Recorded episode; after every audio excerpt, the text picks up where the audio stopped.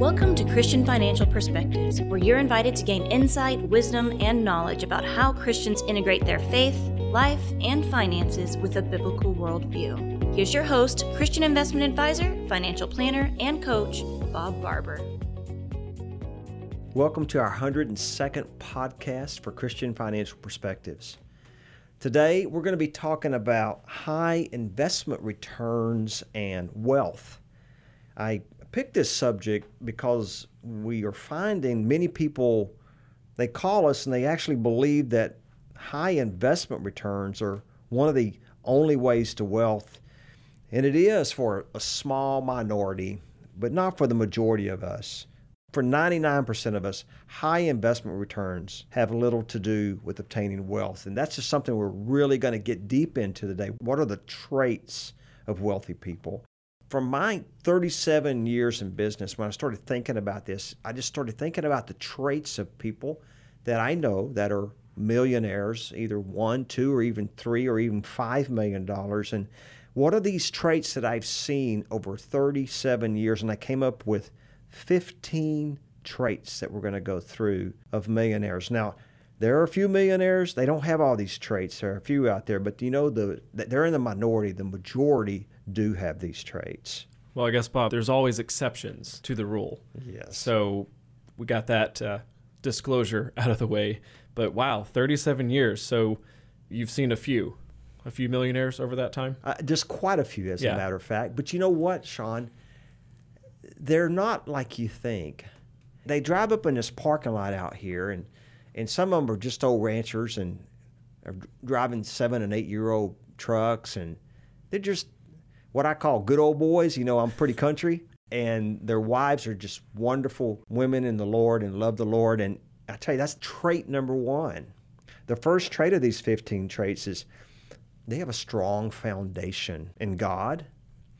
Uh, they have a strong foundation in their families, and they really believe in long term relationships. I, and I, I believe these strong foundations is, is what keeps them from swaying with which way the wind happens to be blowing at the time. And when I think about those strong foundations, I think of Matthew 7 24 through 25. And by the way, on all these traits, God's word just came to me about there's a scriptural passage for every one of these traits. And, and this first trait of building that strong foundation in God is from Matthew 7 24 through 25. Therefore, everyone who hears these words of mine and puts them into practice is like a wise man who built his house on the rock. The rain came down, the streams rose, and the winds blew and beat against that house. Yet it did not fall because it had its foundation on the rock. So, trait number one is having a strong foundation. That's a great scripture to go along with that first trait.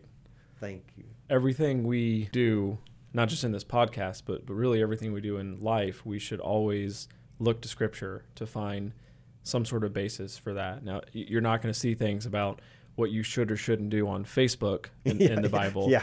but it more of the principles Yeah. that may apply to how you conduct yourself online. Well, now I want to correct you a little bit there because you think about it, it may say something about Facebook. We're not to gossip about others, right? Exactly. There you go. So the Yeah. principle is there, Yeah. although of course the technology may or may not have existed at that time. Exactly. Yeah. So, well, that's going to trait number two.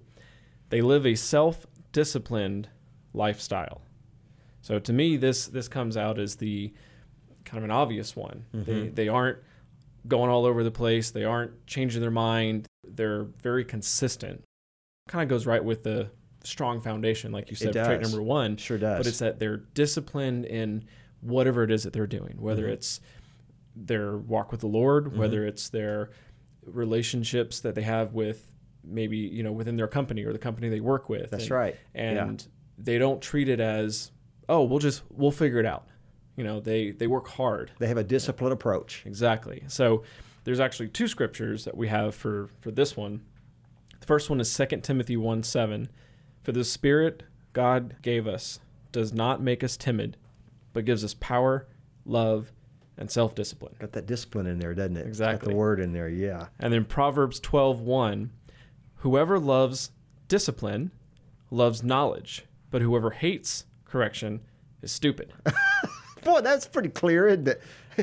Yeah. I mean, you got the word stupid in there. That's not a very nice thing to say, but I mean, it's like when it says it whoever loves discipline loves knowledge, but whoever hates correction is stupid. That, that's saying that correcting somebody, no, don't always take that wrong. They care about you, they're trying to help you.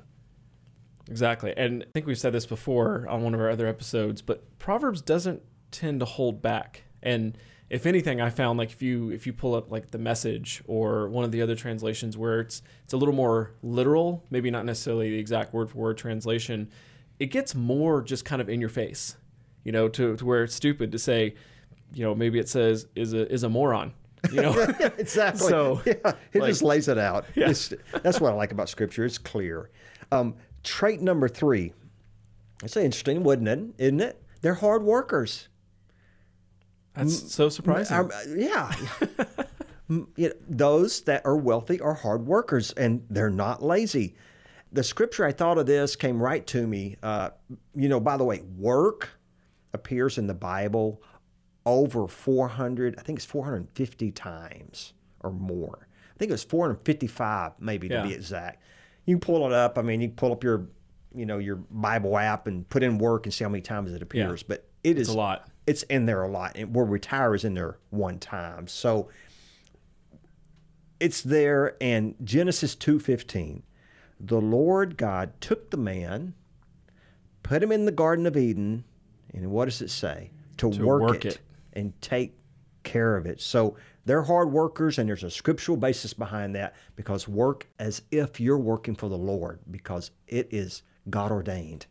and you are no matter what, no matter what you're doing no matter what your position no matter whether you're wealthy or not your work is really part of your worship it's honoring the lord and i know at our at our church we uh, we always talk about how we we turn an everyday space into a sacred place and and Brand, I'm sorry, I may have I may have gotten space and space, uh, place and space mixed up, but you get the point. It's And your church is doing so that- well. Yeah, it's batting Yeah. cages the rest of the exactly. week, right? Yeah. But no matter no matter where you are, no matter what you're doing, and and when it comes to work, that is a way for you to actually worship and and show honor to God because whether someone sees you or not in your discipline and, and in your character, your honesty, that work is a way to praise God. You know, we're just at trait number four, and so far we haven't even mentioned high returns and wealth yet, have we? No, but we will eventually get Yeah, to that. we will. We will. Yeah. we will eventually. yeah. So trait number four, they're consistent savers and grow their wealth over time by investing wisely. Now, I actually like this one because this kind of reminds me. I, I think it was our last episode where we talked about how investing won't save you from saving, Yeah. and and so in this this one right here, it's they're consistently saving and investing, not just one. So the the verse for this one is Ecclesiastes 11:2. Invest in seven ventures, yes, in eight. You do not know what disaster may come upon the land. And you know, it's interesting in all the years that that uh, I've been managing and helping wealthy people manage their wealth. This is so true. Very few, Sean, and and I know that um, you know real estate's really big, and you and I know that. But out of the 370 households that we serve here, there's only like two that have made the wealth in real estate Yep. only two. The majority make it by investing across many different sectors in a mm-hmm. diversified portfolio, which actually it goes so well with this scripture from Yeah. Ecclesiastes 11:2. And in addition, those same households also have something in common, which is some of the other traits we've already covered, where it's from it's from working hard, it's from saving diligently. So yes, they are investing and they're dividing it through diversification, but it's it's not just a here's this money one time and it's magically going to be enough for retirement 30, Yeah. 40 years from now. No, it was little by little over time. and in a lot of different areas. Exactly. Not just one stock. Right. It's, I mean, I we have a few, but it's not the majority. Again, It's there's always an exception. 1%. There's always an exception Yeah. to the rule. So trait number five. Hmm. Didn't think we would ever be saying this one. They're frugal. They're very frugal with how they spend money Yep. and they, they look at everything, and I think they look at it through the eyes of this particular scriptural verse that I'm going to give. Luke 14, 28 through 29. Suppose one of you wants to build a tower. Won't you first sit down and estimate the cost? That's right. That's Yeah. that's the main part. Yeah. Estimate the cost to see if you have enough money to complete it. For if you lay the foundation and you're not able to finish it, everyone who sees it will ridicule you. Yeah. Wow, that is a great one. If if you ever wondered, are budgets only for poor people? The answer is no. It doesn't matter what your income is. It doesn't matter how much wealth you have. Those who are wealthy tend to stay wealthy because of following this principle. They're frugal. Yeah, And, it know- doesn't mean they do, it doesn't mean they don't spend money. Maybe they do buy a nice car. Maybe they do buy a vacation home, but they don't just make these quick decisions and and just say, "Oh, well, in my portfolio, I have 2.5 million dollars. I've got enough to buy this million dollar house." No, no, they they look at what is the actual cost going to be because now they may have gone from retiring on a certain income that they were expecting per year to retiring on maybe half that. Yeah, they got to learn. They got to learn to live on it. You know me, I'm always looking at financial stuff on the Yes. internet. It's what I, I'll probably send you and Teresa at least two or three articles a day of stuff I find because because and, and I try to read on especially like Yeah, CNBC and other stuff. I, tr- I try to read as much as I can in the morning, so I can at least say, "Yes, Bob, I looked at Uh, this yeah, one already." yeah. well, it, I was I was just noticing one the other day, and and, and it was it was talking about athletes Hmm. and how athletes they make all this money, yet the average athlete just five to ten years later doesn't have anything, and and they had the chance to be millionaires the rest of their lives, but Yeah. they weren't frugal with well, it. they're they're a classic exa- example of sudden wealth syndrome, just like lottery winners or people striking Mm-hmm. Which oil, we're striking about oil, here in a minute. which we are, and it's it's really sad because you know these are these athletes. A lot of times, I mean, they're kids, regardless of what they're. I mean, even if they were considered middle class, I mean, the types of salaries that professional athletes pull in to all of a sudden go from I don't know, maybe your household made fifty thousand or sixty thousand a year, and now you're effectively making fifty, sixty thousand a month it, it's they just don't know how to handle it and they don't realize that all of these cars and houses and boats and trips they're going on that if they get injured or whenever they do finally retire if they haven't planned accordingly it's going to either be already gone or they're going to run out really quick Yeah. so but uh, this actually goes into we're number Trait number six. thank now. you yeah. so, trait number six they believe in giving back a portion of their income to charities and helping others, which reminds me of the fact that no matter what you have, whether it's a little or a lot, it belongs to God in the first place. So, this trade of, of giving back to, to helping others, to charities, to, to church, it makes sense. Like, God asks us to do that. We need to support those who need it. So, giving back, it, it's it's a very Christian thing to do. Well, and also it, it releases selfishness. Yeah.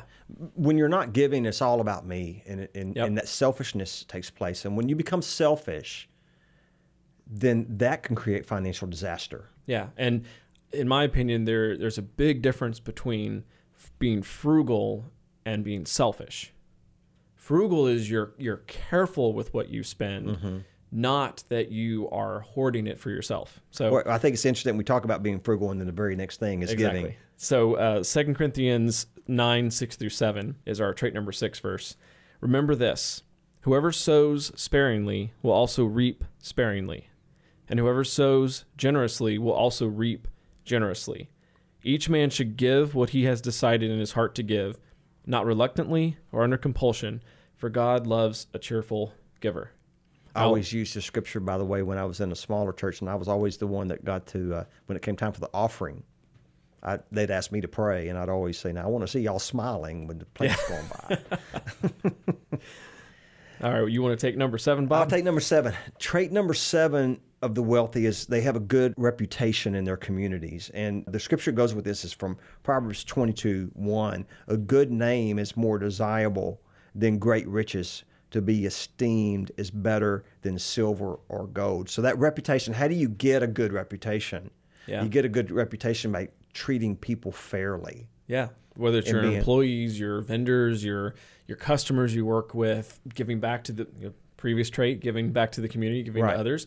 That's part of it. Not that you give just to get credit or to get recognition, but it's you should do it. Right. It's helping your community. Exactly. They're forthright. They're they're honest. They, that's how you you get a good reputation from doing things that give you a good reputation. Yeah. it's Okay. That's pretty simple. Yeah. Yeah. I don't know how else to explain that one. right? Yeah. So, trait number eight they've been married to the same spouse for many years, and very few have ever been divorced. Yeah. And this was a hard one for me to actually put in here. I am not going to pass judgment. Right. Right. That's Just- that's not it- what that- we mean here that, at all. That not not at all. Not at all. I'm just saying that divorce fragments wealth. It does. Yeah. Not no, not only that, but it, it gets into all the other areas too. You know, with Yeah. your children and your reputation in the community, yeah. and It's hard. it is. It's it's Yeah. very hard, and my heart goes out to anyone that's had to go through that. It's not a good thing. And, and um, keep in mind too, because again, these traits that we're covering, it's the commonality that Right. Bob has seen. You you know you've you've seen Bob over the last 37 years. It, it again, there are exceptions. It does not mean that if you've been unfortunately you've gone through a divorce, it, it does not mean that you can't be wealthy, that you can't uh, do things in a in a way that glorifies God to build wealth. It's just it's a lot less likely that someone would be wealthy who has gone through a divorce. Right. And we do. We have several clients that have been through the divorce, and and they are they they've they've picked it up, Yeah. and they're they're doing well because they followed all these, and this was at, at no fault of their own. Yeah. Okay. Well, Uh, I would but- say it is kind of like a just think of it as a simple math problem. You know, if, if you've been married even a shorter period of time, like five, ten years, and it was during a, a really hard working part of your career and you you and your, your spouse, you've been building your assets and then I would say it's pretty typical, stuff gets split 50-50. Right. Well, all of a sudden you've had say 10 years of your life got cut in half right. You know and when you look at investment returns with saving like well time is is a fantastic tool as far as building for retirement and building building wealth. And if Yes. you lose half, Half of, of what you what you gain during that time that's hard to overcome. It very much is, and and I would say this is a trait because, uh, Sean, I can nearly guarantee you that of all those that we serve, the divorce rate is less than two percent, two or three percent. I know those that have been through it, and my heart goes out to them. And here at Christian Financial Advisors, we are going to be compassionate. We are Yeah. not going to pass judgment. We're going to help you pick up the pieces and go forward. Well, let's let's do the almost forgot the verse. Ephesians Yeah, yeah, five thirty one. For this reason, a man will leave his father and mother and be united to his wife, and the two will become one flesh. Um, I heard a pastor say one time, speaking of one flesh, he said, if, "Remember the old thick construction paper we used to work with when we were kids?" Mm-hmm. And I remember they used to go, give us Elmer's glue. That maybe that dates me, but we would. Glue I think they still use it. I just bought some for Ronan. We would we would put that paper together, and and it, once that paper has come together, you know, you have a red piece and a blue piece as an example. Once that paper comes together, you, if you try to rip that paper apart, there's pieces of it on each Mm-hmm. part. You can't you can't pull it apart after it's had some time together. yeah. Okay, so trait number nine, they have strong roots in their communities and local churches. Kind of like that, some of those at the beginning. Hebrews 10 24 through 25 says, And let us consider how we may spur one another on toward love and good deeds, not giving up meeting together, as some are in the habit of doing, but encouraging one another, and all the more as you see the day approaching they that- have that that, body. They have yeah, they have that support group that the church gives you. Yeah. Well, uh, trait number 10 they do not chase foolish fantasies trying to find perfection and utopia. I see a lot of that today. You want, you want to give an example of that one, Bob? Well, no, I don't. Okay. I just see more and more of it. Unfortunately, in the younger generations, um, finally they find they find out by the time they, I guess, hit about thirty or thirty-five now. I'm not going to find utopia. I'm not going to find perfection. Life is not that way. Yeah. And so is, is that more of the uh, the idea that you're you're looking for oh there's there's like the perfect place to live or there's the the perfect job that'll somehow like it'll be everything that I'm I'm looking for and and the reality is you can make it you can make a life and you can have joy almost anywhere but the thing is is if you're constantly chasing this perfect place to live this perfect job this perfect group of friends or whatever it is you're looking for you're going to spend all of your life looking. You're never going to find it. yeah, that's that's exactly right. Now, you boy, have I'll to tell make you, it. we got the scripture goes with that. Go for it. All right, Ecclesiastes 4 4 through 6. And I saw that all toil and all achievement spring from one person's envy of another. This too is meaningless, a chasing after the wind. Fools fold their hands and ruin themselves. Better one handful with tranquility than two handfuls with toil and chasing after the wind.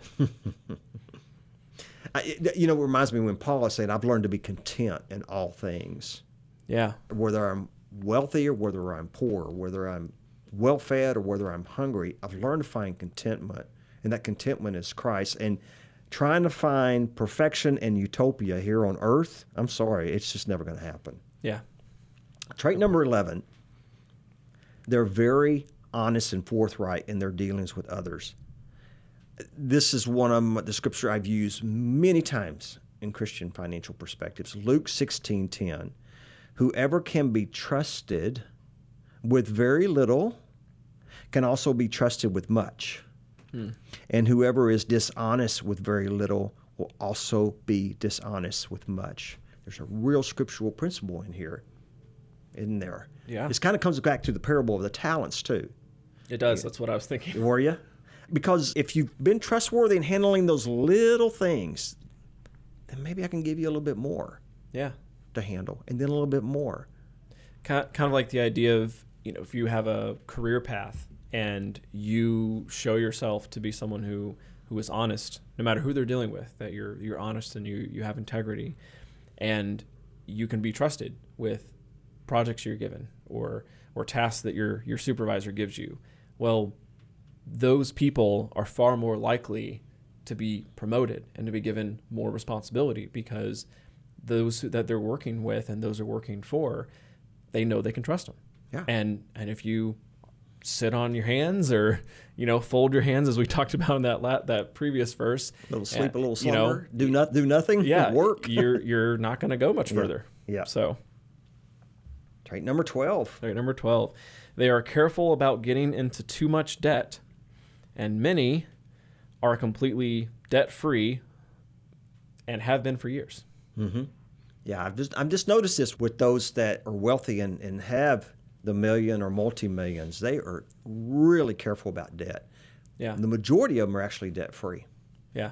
Yeah, I mean they don't zero debt at all, and and I'm not going to go down that path of, of you know saying you, you you can't go buy a home. I mean it's because Right. my dad used to say whether you rent or whether you uh, buy, you you pay for the place you occupy. Exactly. Okay, so I can see that, but just it's about being wise with debt. Yeah. too. Well, I think maybe the, the better example for people listening is it's not about whether or not you have a mortgage on a home. It's it's going to be very rare if someone, especially earlier in their career and in their in their life, to be debt free on their home. But a good example would be, do you have debt beyond, say, a mortgage or maybe even at most two car loans? Mm-hmm. Because if you've got a credit card that you have a running balance on, if you have multiple credit cards, or you have other, you know, short-term vacation loans, or you know whatever Yep. that list is, you know, that's not going to help you in the long run. And that and that right there is, is Proverbs twenty two seven. Which the says rich the rule rich- over the poor, right? Yeah, the rich rule over the poor, and the borrower is a slave to the lender. Mhm. That's why I mean the rich is the banks. I guess in They, the, they're the ones ruling over the poor, and they're and the bar is slave to the banks. Yeah. okay. Trait number thirteen: their identity and self worth is not based on things. Okay. Hear me out on this. Where it's like the old millionaire coming up and he's driving in a six year old truck. It's not based on things like what kind of car or big truck you drive. Now, here in Texas, everybody's got to have the King Ranch edition. Have you seen what those things cost? Even aftermarket, they're a little pricey it's, still. it's crazy. and and how large their home is. It's not based on that. And millionaires, that's not where their identity is based. Now, I, I will say this many do drive nice vehicles and they do live in nice homes, but it's not what they emphasize in, Yeah. in life. Many millionaires I know drive six to 10 year old cars that they take very good care of. They live in your everyday average type neighborhood, like Yeah. right here behind the office that you know that we have. This is where they live. They don't the neighborhoods many times with the million dollar plus homes have the million dollar plus loans Yep. too. okay. You know, it makes it makes me think of the point is not whether or not it's a new car. I think the the more important thing is that people who are wealthy, they typically don't have their identity tied up in the car. I, one person I think of is my my own dad, and he definitely could buy a really nice car for himself. You know, he's he's always wanted. I think it's a, BMW X6 or something. It's just like SUV that he mm-hmm. likes, but he's usually going down to the farm or going to the mine.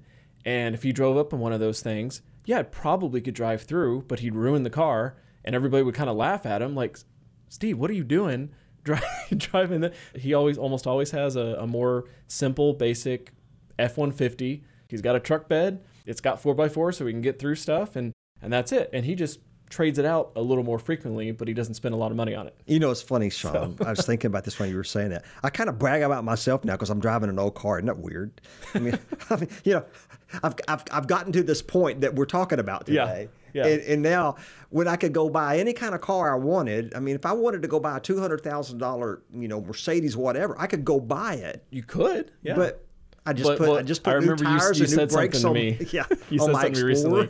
You were talking about you know looking at some other SUVs or even just getting a new Ford Explorer, and you did what most people should do when, especially if you're following these traits.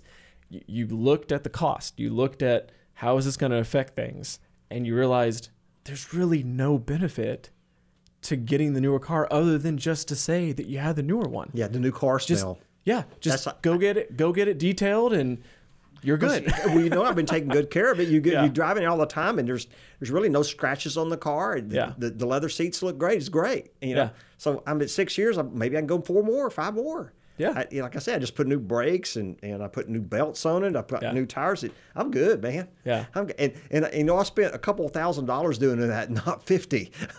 Yeah. Going Yeah. to buy a new car. All right. Trade number fourteen. We should we should probably read the uh, the scripture. Oh Luke, yeah, Luke we 12, we 15. do it. We did. Then Jesus said to them all, Watch yourselves. Keep from wanting all kinds of things you should not have. A man's life is not made up of things, even if he has many riches. I like that word. Things. Exactly. Yeah. so trait number 14, they strive to do things right and are just good people. yeah, yeah. I think- I think I had a typo. That's the country boy in me. They just they do things right, and they're good people. They're They- just they just good folks. yeah, yeah. yeah, that's a good one. Well, uh, we got we have two scriptures for this one. Psalm 34, 12 through 14. Whoever of you loves life and desires to see many good days, keep your tongues from evil and your lips from telling lies. Turn from evil and do good. Seek peace and pursue it. And then we also have Isaiah 117. Learn to do right, seek justice, defend the oppressed, take up the cause of the fatherless, plead the case of the widow. yeah. Bob, you want to give us number 15? Number fifteen. We're at the end of that. So okay, the Insert majority drum of, roll here. the, the the majority of wealthy people make it slowly and systematically over many years, not quickly and recklessly over just a few. Mm. You've Yep. here's the scripture again. You've heard me say it. You, Yep. you probably got to memorize if you've been listening to me. For, you know, dishonest money dwindles away. But here's the second part that matters so much. But whoever gathers money little by little makes it grow. That was And Proverbs 13, 11. so, Sean, in all 15 of these traits, did you ever hear me mention high investment returns one time? No, but I, I think I technically mentioned it, but in, in a different context. Yeah, you know, that's because investment returns do play a part in obtaining wealth, but it's not what makes the average everyday person wealthy and how they keep it. It's just simple right. things like consistently saving, um, living a disciplined lifestyle, hard work, Yep. doing what's right, being honest over many years. that's what leads to lasting wealth. So, what about high investment returns then? I mean, while they are important, there is a flawed logic behind chasing investment returns. Now, that's because there will always be someone who did better than you did mm-hmm. and someone who did worse when it comes to investment returns.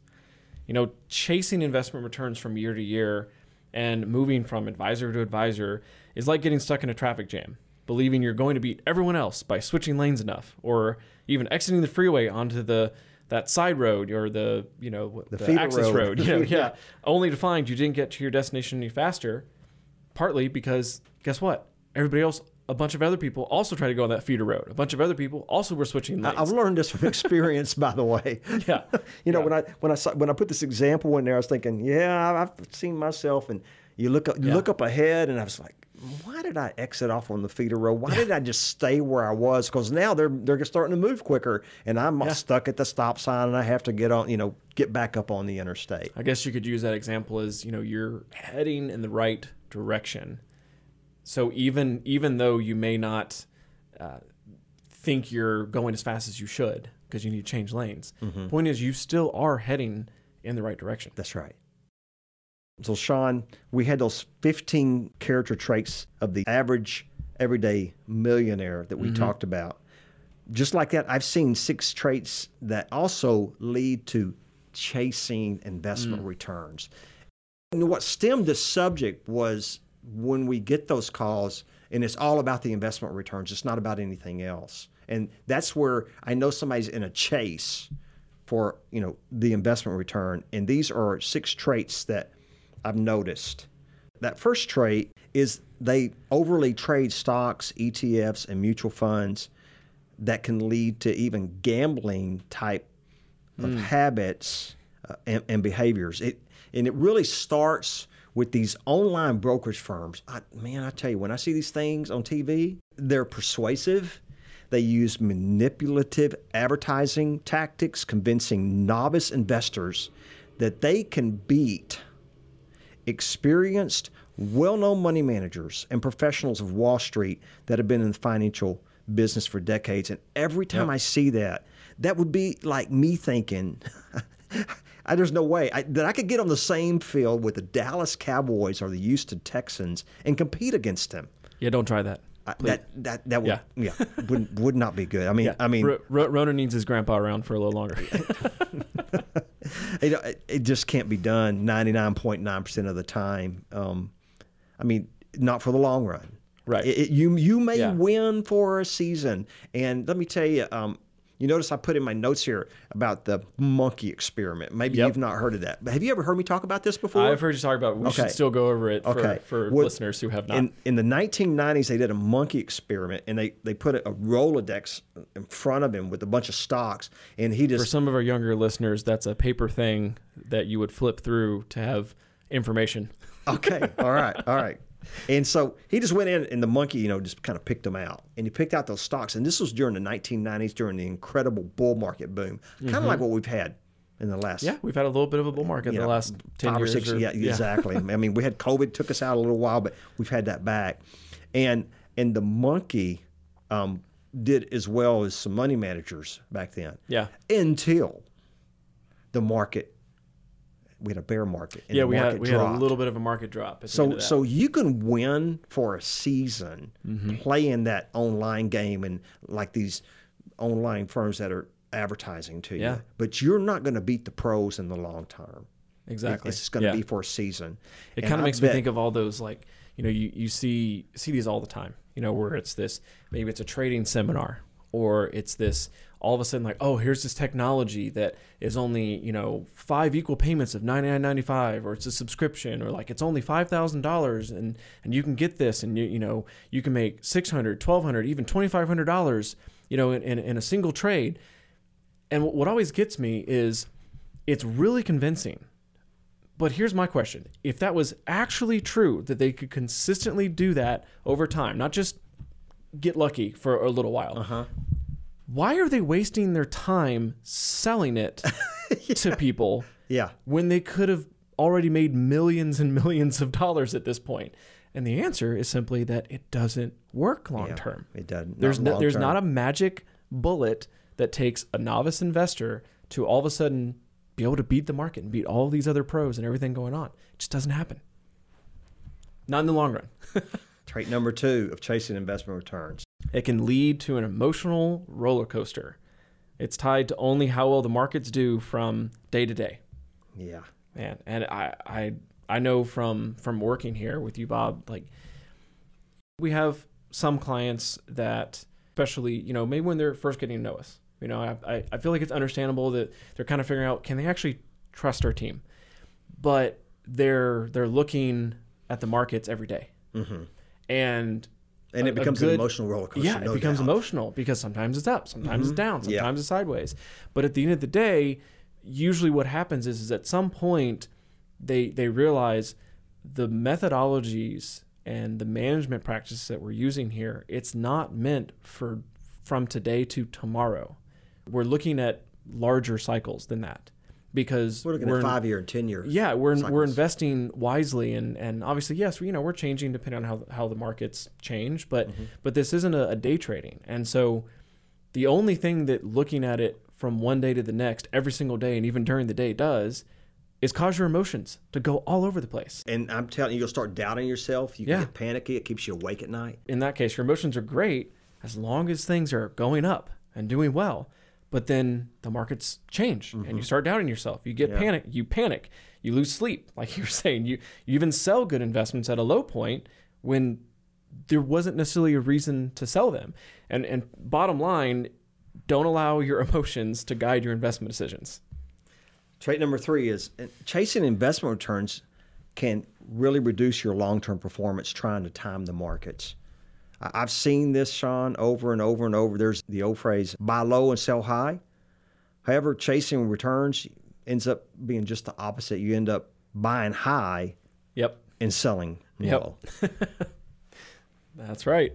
So, trait number four chasing investment returns can lead to a misunderstanding of the relationship between risk and reward. You know, understanding how they're tied to each other. Mm-hmm. You know, greater risk does not always lead to greater rewards or Sure returns. doesn't. Sure doesn't. You would think I mean, that. I mean, it's think it. supposed to, but it doesn't always. Exactly. Yeah. Trait number five is chasing investment returns can lead to creating symptoms similar to sudden wealth syndrome.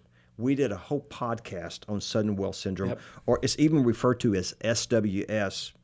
Actually, in the psychology world, people. Yeah. get sudden wealth syndrome. they get this huge confidence boost that they're thinking like, "Oh yeah, I'm I've smarter totally, I totally got this." yeah, yeah. yeah, and, and it, really I have no qualification whatsoever other than all of a sudden I have money.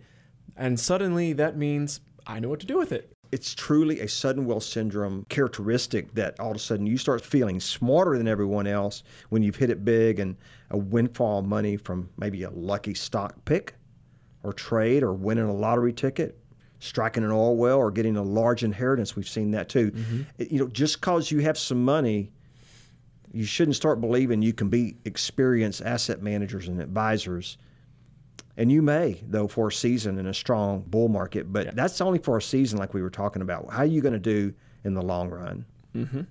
That's right. And the last trait we have of chasing investment returns, trait number six, thinking the grass is always greener on the other side. This could be the case, but most of the time it's not. It's kind of like we were talking about changing lanes. Yeah. advisors, mutual funds, ETFs, and even stocks, contrary to popular opinion, do not control the economy and normal economic cycles. They don't? No, they don't. they they merely reflect it, and at times may even react in seemingly uh, seeming opposition to the economy. Mm-hmm. Uh, what's that thing? I think you've you've said it before, Bob. That the the markets can remain irrational longer than you can remain rational. Absolutely. Absolutely. huh. You, you mean to tell me really advisors and mutual funds and ETFs and stocks they, they don't they don't control the economy? Hmm, okay. Nope. okay. All right. So let's sum up this now. We have really gone deep into this. So we're going to sum up today's podcast or high investment returns in wealth. So, number one, lasting wealth is obtained slowly and systematically over a long period of time using a disciplined approach, not quickly and recklessly. Number two, high investment returns are always hindsight. Just because you made a good bet three or four times in the past doesn't mean you can do the same thing in the future.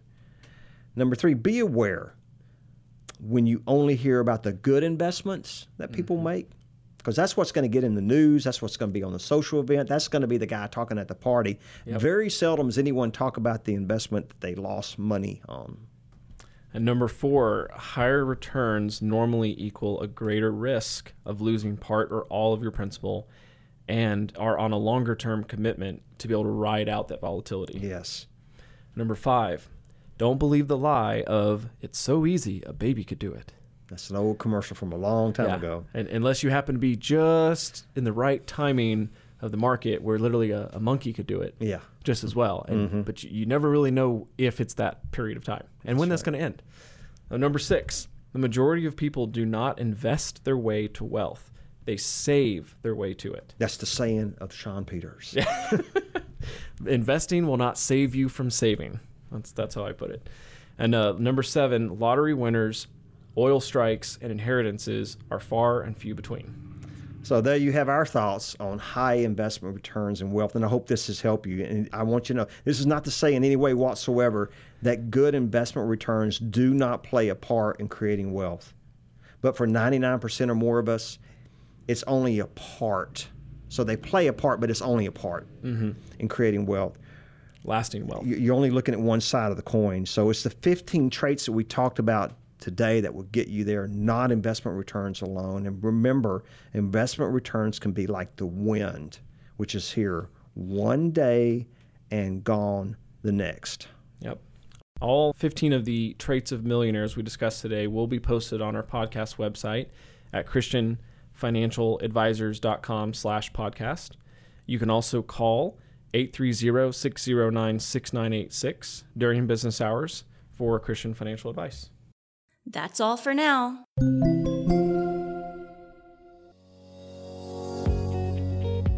We invite you to listen to all of our past episodes covering many financial topics from a Christian perspective. To make sure you don't miss any of Bob's upcoming episodes, you can subscribe to Christian Financial Perspectives on iTunes, Google Podcasts, Spotify, Stitcher, or Amazon Music. To learn more about integrating your faith with your finances, visit ChristianFinancialAdvisors.com or call 830 609 6986. Investment advisory services offered through Christian Investment Advisors Inc., DBA Christian Financial Advisors, also known as Christian Financial Advisors Management Group, a registered investment advisor. Comments from today's show are for informational purposes only and not to be considered investment advice or recommendations to buy or sell any company that may have been mentioned or discussed. The opinions expressed are solely those of the host, Bob Barber, and his guests. Bob does not provide tax advice and encourages you to seek guidance from a tax professional. While Christian Investment Advisors believes the information to be accurate and reliable, we do not claim or have responsibility for its completeness, accuracy, or reliability.